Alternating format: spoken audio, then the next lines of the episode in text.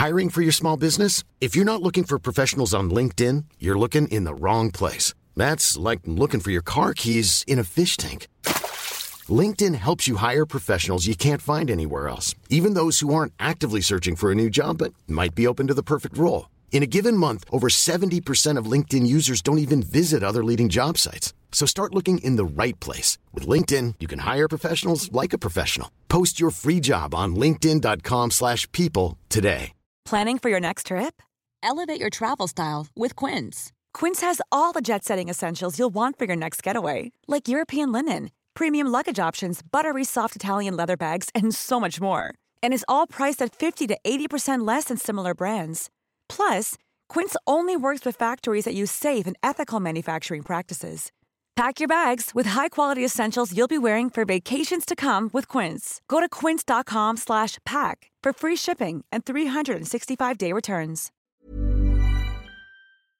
Gene Roddenberry, the creator of Star Trek, was very passionate about the franchise throughout his life. He constantly advocated for Trek to portray an earnest and optimistic future for humanity, one that mirrored his own hopes for a better tomorrow. While most of the time the writers and other creative people working on Trek tried their best to follow Gene's utopian vision, there were times where it was simply just too restrictive to the story. Gene wanted to have no main characters fighting with each other, no storylines involving technology being used as a villain, no reoccurring aliens or themes, and plenty of other things that, if followed, would have honestly ruined Star Trek. Of course, Gene's optimism is still respected by creators of Trek today, but in a way that's much more realistic than Gene originally intended. Some fans criticize modern Trek for not following Gene's guidelines as precisely as the original series or The Next Generation, but it should be said that some of the greatest moments in Trek history were strongly opposed by Mr. Roddenberry. With all that being said, I'm Bree from Trek Culture, and here are 10 times that Gene Roddenberry hated Star Trek. Number 10 Star Trek II The Wrath of Khan.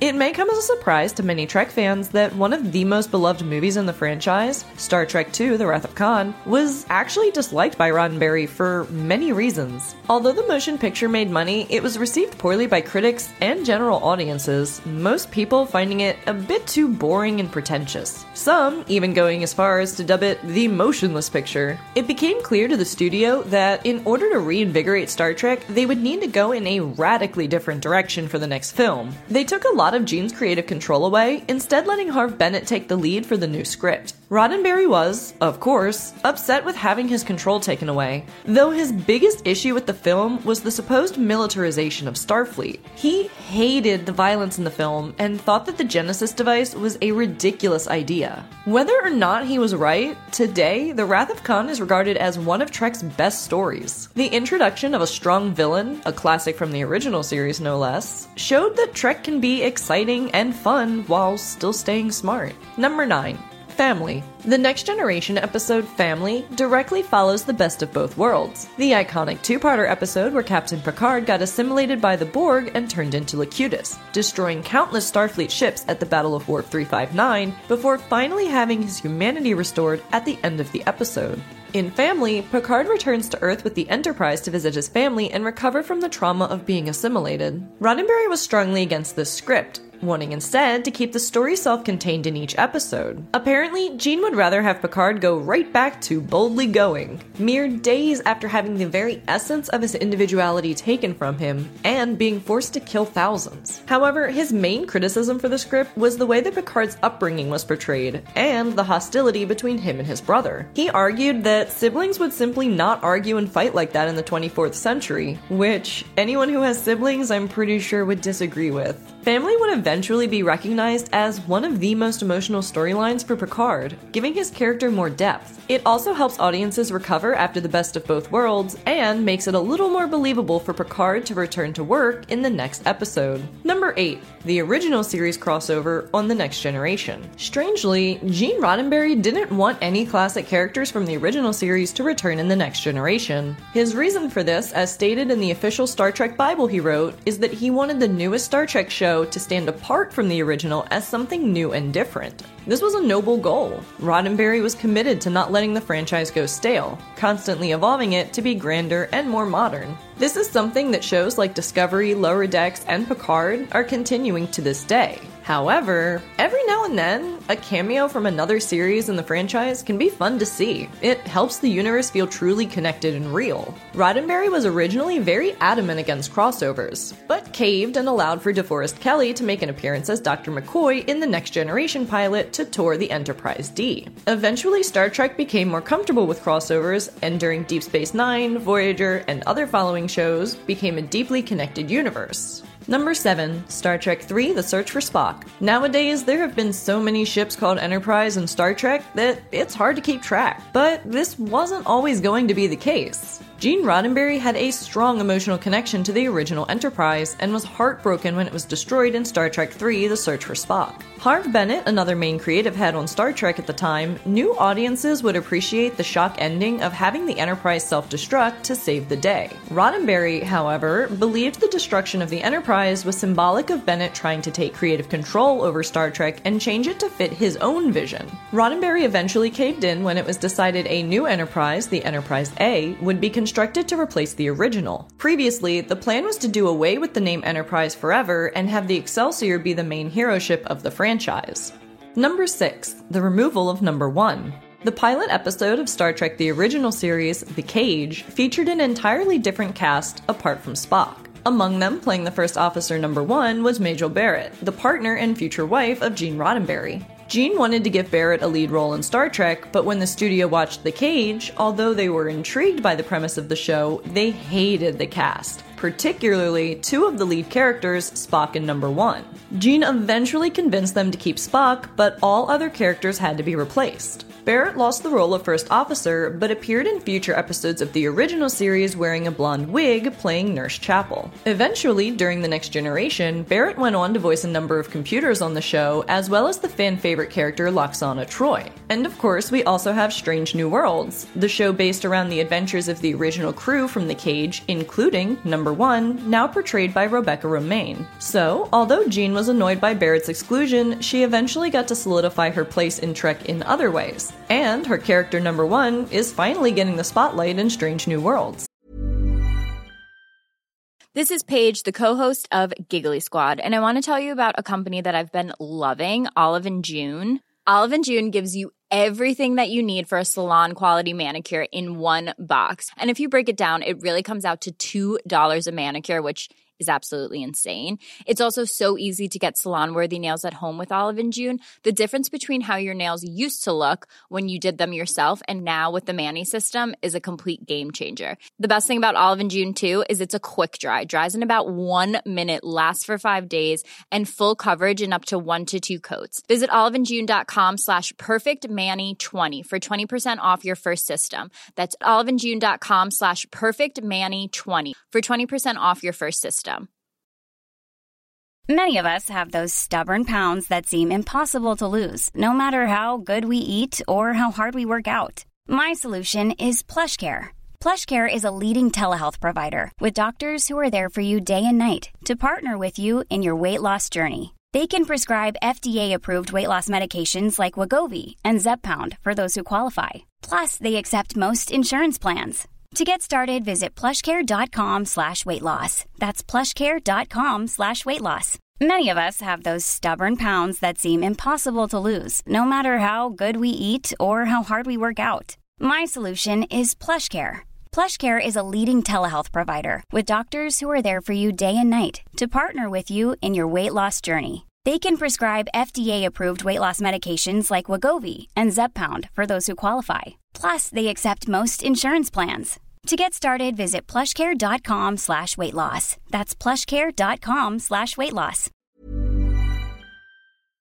Number 5. Star Trek V The Final Frontier. Star Trek V The Final Frontier is regarded by many fans as the worst movie in the franchise, but one of its most vocal haters was Gene Roddenberry himself. Gene even prepared to take legal action against William Shatner, the director of the film, for abusing his creation and slapping the name Gene Roddenberry on it. The case never materialized, but it did cause a lot of drama behind the scenes. Shatner and Roddenberry didn't talk much, if at all, during the production of the movie. But when Roddenberry learned about the plot, he became irritated, believing that Shatner was ripping off an old movie he was working on but never finished called The God Thing. The script had somewhat similar religious themes as The Final Frontier, and Roddenberry was under the impression that Shatner was stealing the story that he desperately wanted to tell.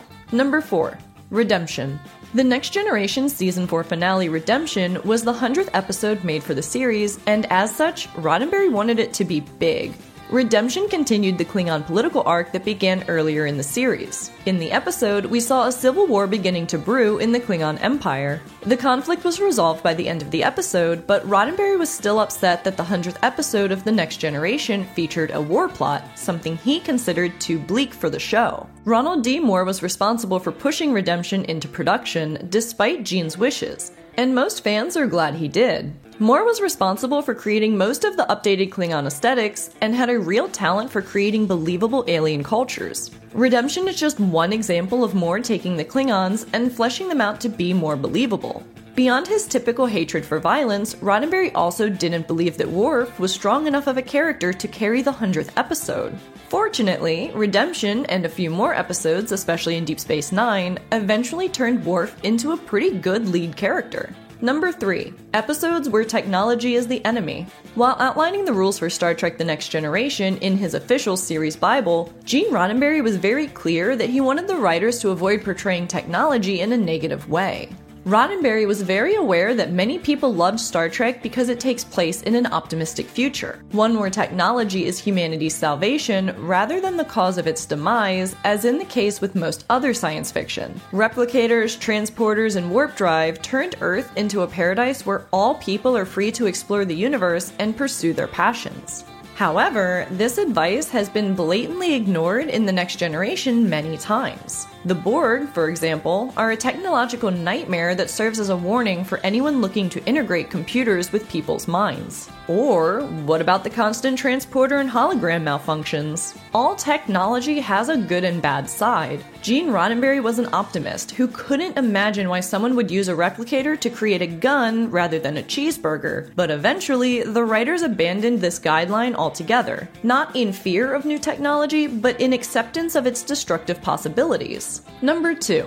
The disappearance of Wesley Crusher. Wesley Crusher was one of Gene Roddenberry's favorite characters in Star Trek, mostly because the character was actually based on an idealized version of himself as a teenager. The audience's reaction to Wesley deeply upset Gene. At times, due to Wesley being based off of himself, he even saw their hate for the character as an attack on him. The truth is that most people disliked Wesley simply because he was too perfect. During season one of The Next Generation, Wesley was the star of the show, constantly saving the ship and beating impossible odds, and never once making a mistake. As the series progressed, Wesley appeared less and less before leaving the ship to attend Starfleet Academy. Then, ditched the Federation altogether in the episode Journey's End to explore space and reality with the Traveler, his mysterious alien mentor. He isn't seen after this point until the movie Star Trek Nemesis, where he's just sitting in the background during the wedding scene, Gene Roddenberry was also annoyed that his self inserted character was sidelined, especially because it wasn't the studio that rejected him, but the fans. Number 1. The Animated Series.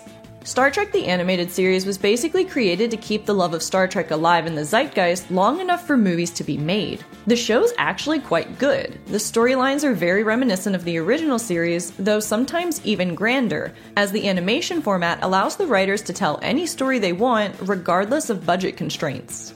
Gene Roddenberry, however, disagreed. He famously hated the show because of a few minor story errors, but these errors were nothing worse than what was seen on the original series. In fact, the Next Generation ships are way slower than Kirk's Enterprise, for example. Despite this, when Roddenberry's office reobtained the creative license for Star Trek at the end of the Next Generation's first season, he officially made the animated series non canon. According to Gene, it never happened.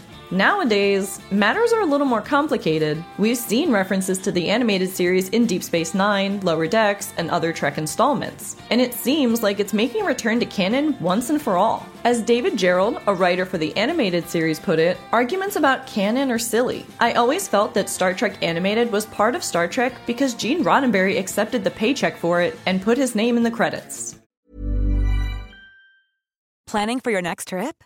Elevate your travel style with Quince. Quince has all the jet setting essentials you'll want for your next getaway, like European linen, premium luggage options, buttery soft Italian leather bags, and so much more. And is all priced at 50 to 80% less than similar brands.